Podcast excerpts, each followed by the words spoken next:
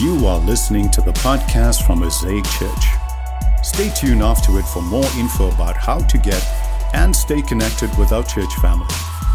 Now, let's dive into this week's message. Our scripture reading today is from Luke 22. Jesus went out as usual to the Mount of Olives, and his disciples followed him. On reaching that place, he said to them, Pray that you will not fall into temptation. He withdrew about a stone's throw beyond them, knelt down, and prayed, Father, if you are willing, take this cup from me, yet not my will, but yours be done. An angel from heaven appeared to him and strengthened him. And being in anguish, he prayed more earnestly, and his sweat was like drops of blood falling to the ground. When he rose from prayer and went back to the disciples, he found them asleep, exhausted from sorrow. Why are you sleeping? He asked them. Get up and pray so that you will not fall into temptation. While he was still speaking, a crowd came up, and the man who was called Judas, one of the twelve, was leading them. He approached Jesus to kiss him, but Jesus asked him, Judas, are you betraying the Son of Man with a kiss? When Jesus' followers saw what was going to happen, they said, Lord, should we strike with our swords? And one of them struck the servant of the high priest, cutting off his right ear. But Jesus answered, No more of this. And he touched the man's ear and healed him. Then Jesus said to the chief priests, the officers of the temple guard, and the elders who had come for him, Am I leading a rebellion that you have come with swords and clubs? Every day I was with you in the temple courts, and you did not lay a hand on me. But this is your hour when darkness reigns. Then seizing him, they led him away and took him into the house of the high priest. Peter followed at a distance, and when some there had kindled a fire in the middle of the courtyard and had sat down together, Peter sat down with them. A servant girl saw him seated there in the firelight. She looked closely at him and said, This man was with him, but he denied it. Woman, I don't know him, he said. A little later, someone else saw him and said, You also are one of them. Man, I am not, Peter replied. About an hour later, another asserted, Certainly this fellow was with him, for he is a Galilean. Peter replied, Man, I don't know what you're talking about. Just as he was speaking, the rooster crowed. The Lord turned and looked straight at Peter. Then Peter remembered the word the Lord had spoken to him Before the rooster crows today, you will disown me three times. And he went outside and wept bitterly. Amen. Amen. We are looking at the theme of reversal in the Gospel of Luke and are moving into the last days of Jesus' life. And if you're here and you're wondering, okay, well, what in the world is this? Like, don't churches normally do the death bit at Easter and the birth bit uh, at Christmas? Like, you've got it backwards. And all I can say to that is, we're doing reversal. That's right, in a fresh way this year. So you're welcome for that. But I, can clearly remember, maybe you can too if you were here and lived through it, when the big blackout happened. Uh, February 2021, Winter Storm Uri happened, and my family and I, for us, we were at home when the power went out at our house. It happened in the evening, it was already getting dark outside. Then this blackout happened, there was no light anywhere. And when that happened, we all in our household had different reactions to the darkness. Some of our kids got quiet, uh, some of them got scared, others went in search of flashlights and candles. The point is, when the darkness fell, we all reacted differently. And in that, with that moment and with that emotion is where we're now we enter the world of our passage because here jesus christ says you'll notice something fascinating in the middle of the text he says this to those who come to arrest him he says but this is your hour Not winter storm Uri, no. But this is your hour when darkness reigns. He's talking about a moment in time when a blackout happens.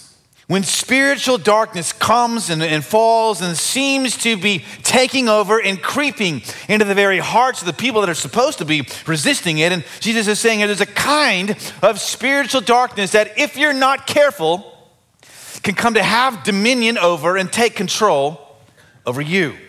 And I think it's a truism, therefore, that to be human is to face at various times and moments in our lives. Is, is, is, what it means to be human is to face spiritual darkness either in our lives or in our culture or both. So, what will you do when, when darkness comes knocking at, at your door, in your heart, in your life, in our culture? How will you respond? This passage shows us today five different ways humans can respond to darkness. Four toxic ways humans respond in one transformative way that Jesus does. We're going to look at them in turn. Four toxic ways humans respond, one transformative way that Jesus does. What are our seeming options, at least from Luke 22? How do we respond to darkness? Potentially exhaustion, mockery, violence, denial, and ultimately, I hope, with vision we'll call the way of Jesus. And let me try to show you what I mean with each of these all here from what's called the passion of Jesus Christ, beginning in Luke 22. How do humans respond to spiritual darkness? Potentially, number one, it's with exhaustion set the scene here, give you some context. At this moment in his life here in Luke 22, so far, Jesus has ridden into Jerusalem. The crowds have hailed him as king, as a Messiah. He's gone to the temple, he's overturned the tables and the marketers and all that. He's taken his disciples here up into a private room, shared a final meal with him, and then now knowing all that was going to happen to him, he goes out into a garden called the Garden of Gethsemane. And here, Jesus Christ begins to pray. And after he prays something incredible, and we'll come back to that in a bit, after he prays, he comes back and finds this happening. Verse 45. It says, When he rose from prayer and went back to the disciples, he found them asleep. This is curious, exhausted from sorrow.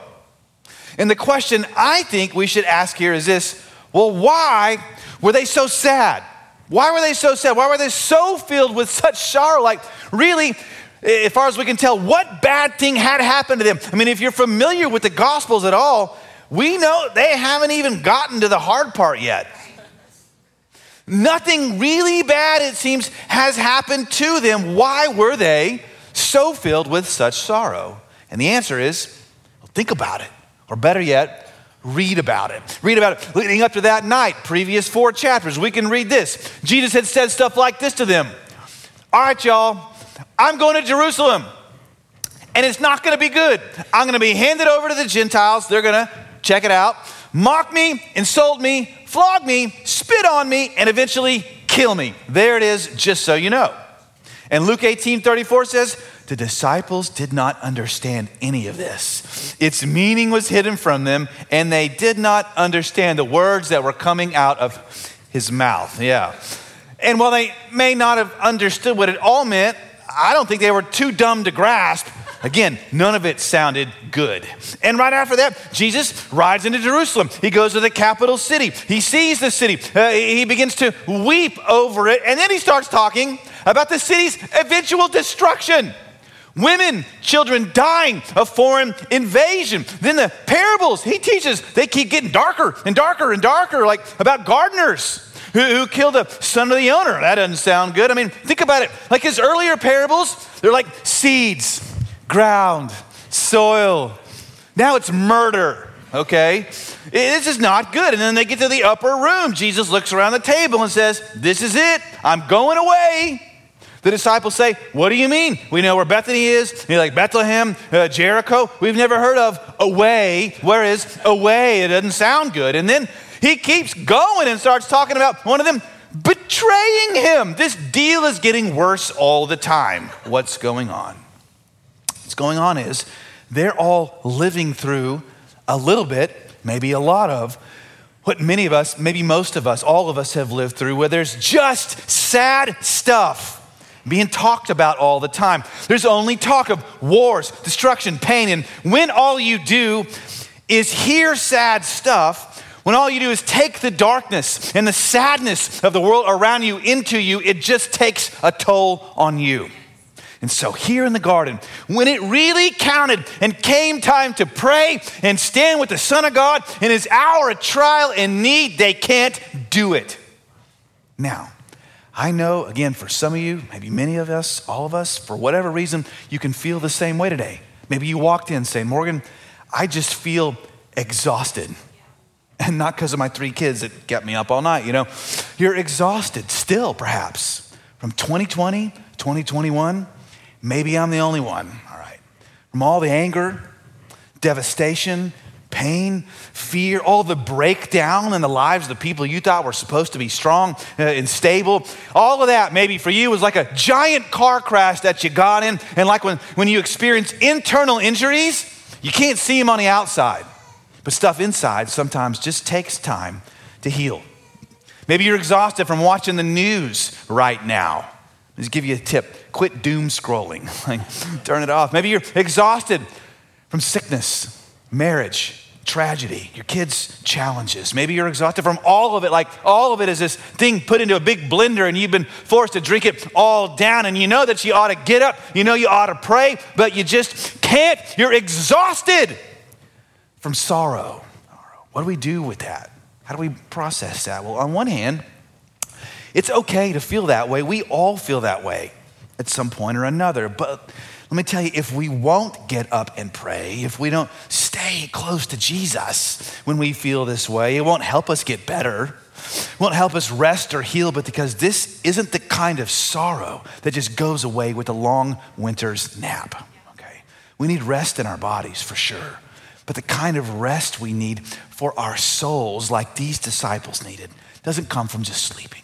So, so in our hour, your hour of trial, this is why Jesus says, watch and pray. I know you're tired, but it's okay. But pray so that you will be able to handle what's coming next. Number one, sometimes humans respond to spiritual emotional darkness with exhaustion. Sometimes, though, it's this. Number two, there's also mockery. Mockery. Just show you what I mean. This is when we, we, we see the darkness and we kind of begin to think, well, God, if you're really God, uh, if you're really all powerful, all loving, in charge, something, somehow, somewhere, how could this be happening? You, you're all powerful? Yeah, right. Look at Ukraine. You're all powerful. Yeah, look what's happening in that continent, in our nation, in my body, family. Look at the pain. I'm done with you, God. And that's kind of what Judas is doing here because as Jesus is getting up to pray and watch, tells his disciples to do this, into the garden walks the 12th man. Didn't go to Texas A&M, thank you very much. Yep. Judas comes with a mob. What does Judas do? Famously, of course, he greets Jesus with a what? Guess, yeah. What does Jesus say? He asked him, Judas, are you betraying the Son of Man with the kiss, now you only ask this when a kiss isn't just a kiss. Someone by the name of Rabbi Moses Ababa, he was a Jewish New Testament commentator, fascinating, said this In any group of teachers and disciples, the disciple was never permitted to greet his teacher first, since this implied equality. When coming up, a disciple would greet other disciples first, and the teacher only last, showing deference in the appropriate cultural way. Judas's signal, therefore, was not just a signal to the mob, it was a deliberate insult. This is, this is, this is like a soldier sarcastically uh, using a salute to address a superior officer. It's using a symbol of respect to mock the one he had formerly followed. Why is Judas doing this? Well, a couple of theories.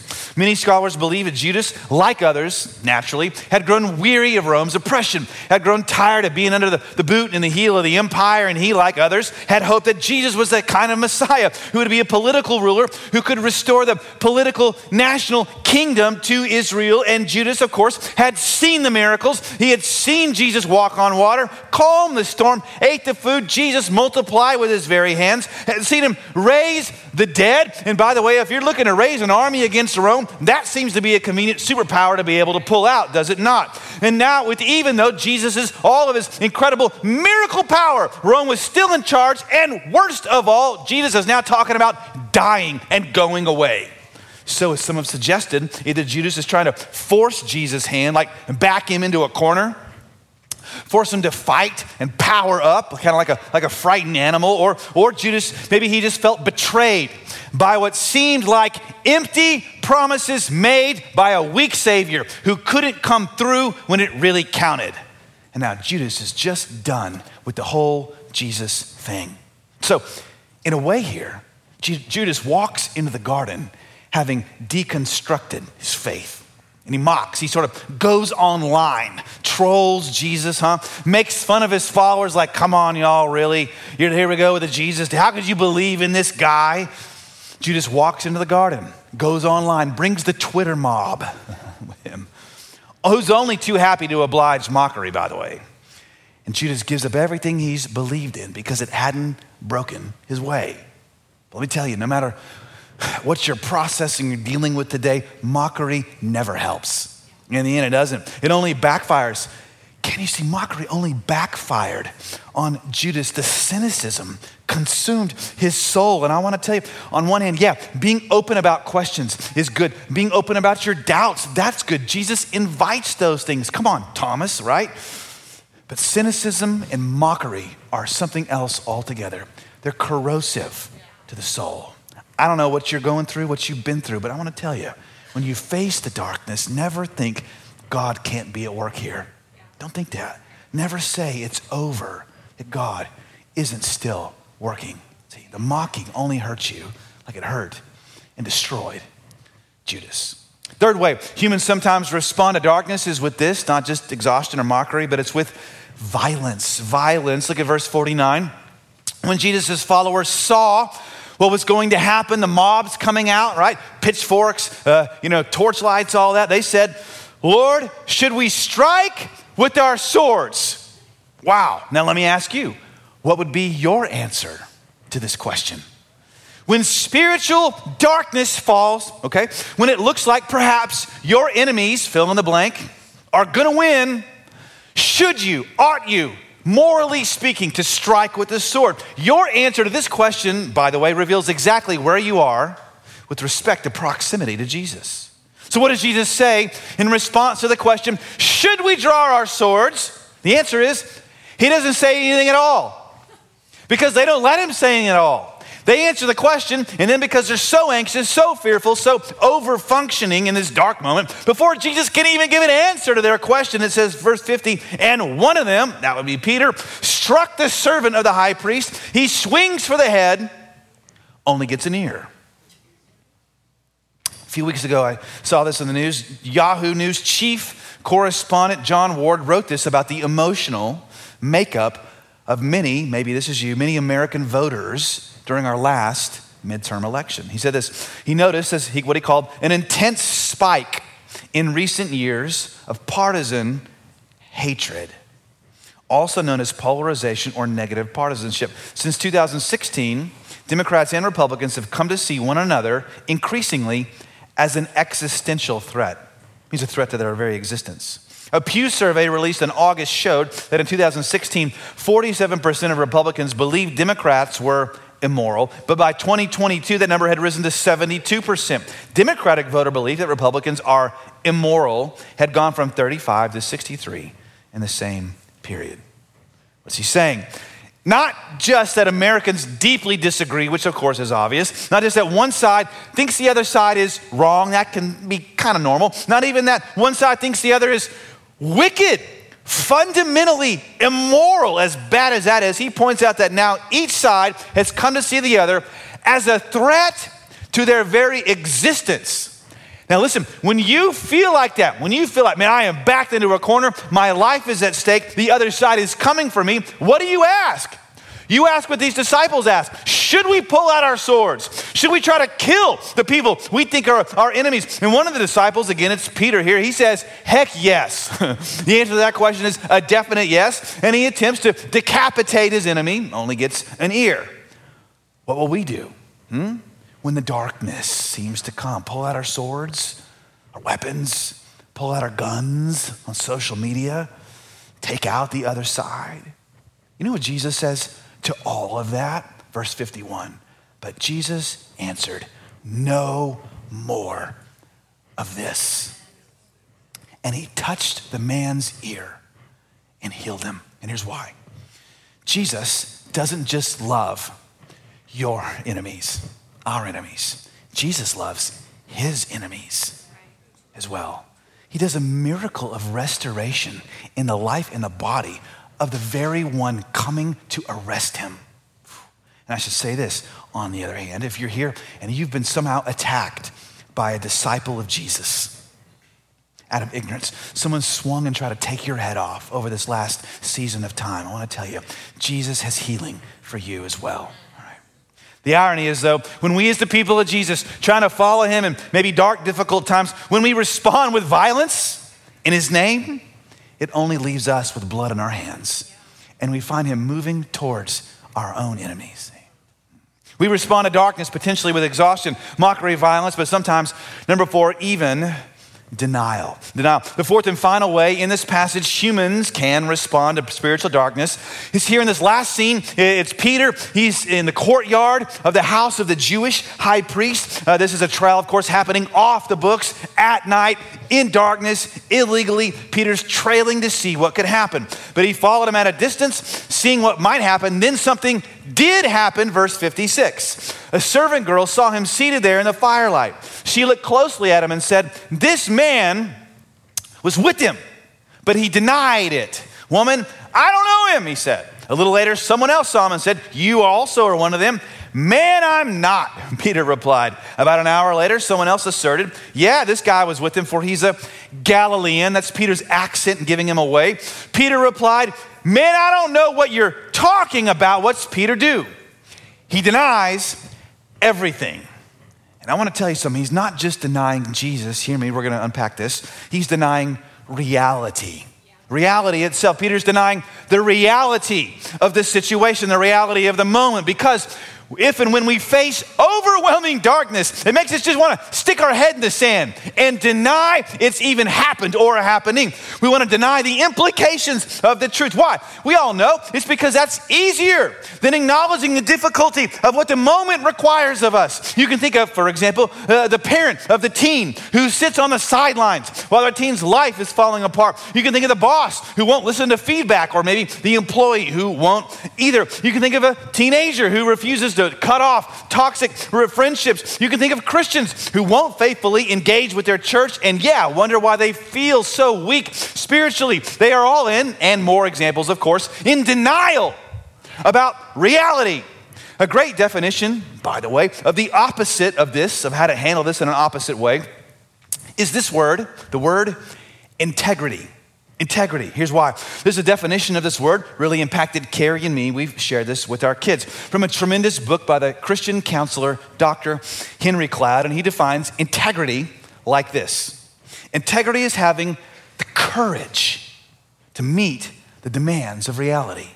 Integrity is having the courage to meet the demands of reality. Integrity isn't just who you are when no one's looking. Yeah, it's that. But in its own way, integrity means remaining whole no matter what happens, like a, like a ship at sea, though while it's struck, retains its structural integrity. Integrity means not having a hole in your boat that sinks you, because darkness, of course, wants to punch a hole in your boat. It wants to sink your soul. It can be so overwhelming. The water just keeps coming on, and you start to deny that it's even happening.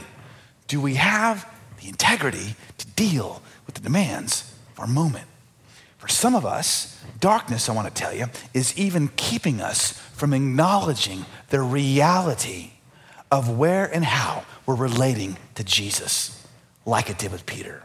Some of us, maybe like Peter, you might be near him, following him at a distance, but you're staying just out of earshot.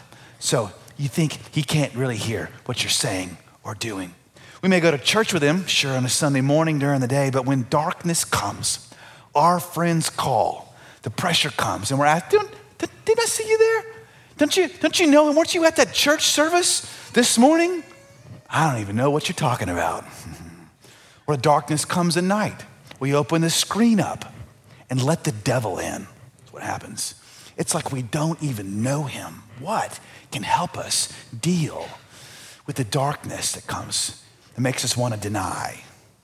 If we're exhausted, if we're giving into cynicism, maybe violence, denial, well, in the end, we need to respond with the way Jesus aims us here in this passage. It's the way, we'll call it number five, of vision. Vision, and specifically vision in two ways. Let me show you. First, it's seeing how Jesus responds. How does Jesus respond to darkness? Let's go back to the garden. Back in the garden, he prayed something incredible. Verse 42. He prayed, Father, if you're willing, Take this cup from me, yet not my will, but yours be done. What's this? All right.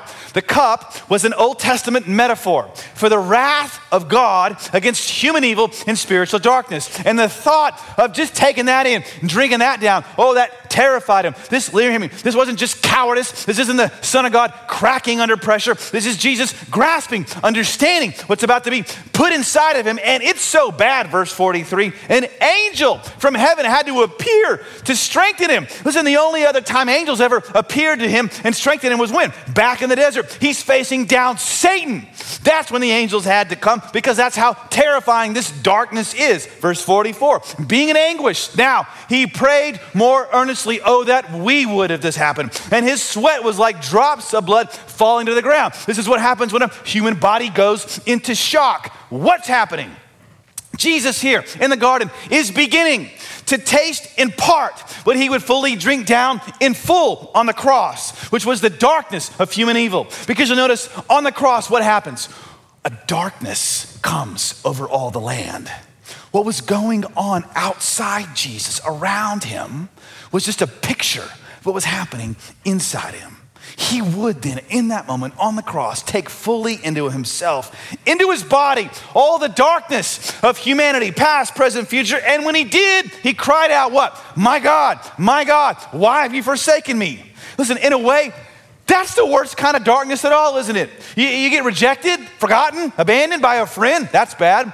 Uh, abandoned by a spouse or your best friend, that's worse. But this was the greatest loss of the greatest source of love in all the universe. Something, think about it. The Son of God had tasted for forever. And now the taste of heaven, the taste of love, the taste of the Trinity is being replaced by the full force of what you may be tasting in part right now fear, anxiety evil, violence, pain. But Jesus, Jesus drank the cup in the dark so that we could live in the light.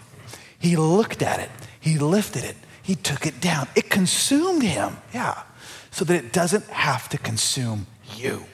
And I want to tell you today the darkness you may face the darkness you feel is not stronger than Jesus. Some of you's been lying to you, saying that it's stronger. It's not, I want to tell you. Jesus is the strength you need in your exhaustion today. He is the truth you need when you get cynical. He's the peace you need if you're tempted by violence today. He is the reality you need when you're tempted to deny. Jesus Christ is stronger than all of it. He was consumed by it, yes, so that it doesn't have to consume you. Jesus is stronger. You say, Morgan, he's not. It doesn't feel like that. Oh, yes, He is. You need to see Him, see Him taking that darkness into Himself. And, yes, seeing something else, a second kind of vision. Here's what you also need a second thing to see. You need to see what made the difference between Peter and Judas. Because they both blew it, didn't they? Yeah. Peter and Judas both betrayed Jesus, just in different ways. I know those of you know this, like Dante, yeah, he stuck Judas at the bottom of hell because he's supposedly the worst person ever. But Peter was no better, and neither are we. Judas never came back from his darkness, did he? No. Peter did, though. Why? He got a vision of another kind. What was it? Here it is. He saw Jesus. Look at him. He saw Jesus look at him. After his third denial, it said this, verse 61 the Lord turned. He catches Peter's eye from across the courtyard. They make eye contact over the firelight. And Jesus looked straight Peter. And Peter began to weep. Seeing Jesus, see him in the darkness, caused his own dark heart now to shatter. Think about it. How beautiful is this? Even when his best friends and leader here betrayed him in the dark, Jesus didn't refuse to look away from the one he loved. And even if you're here and you say, I've denied him, that's okay in one sense, because he hasn't stopped looking at you. He hasn't stopped looking at you. He saw Peter in his pain. He sees you today. Think of the hymn. Oh, how he loves you and me.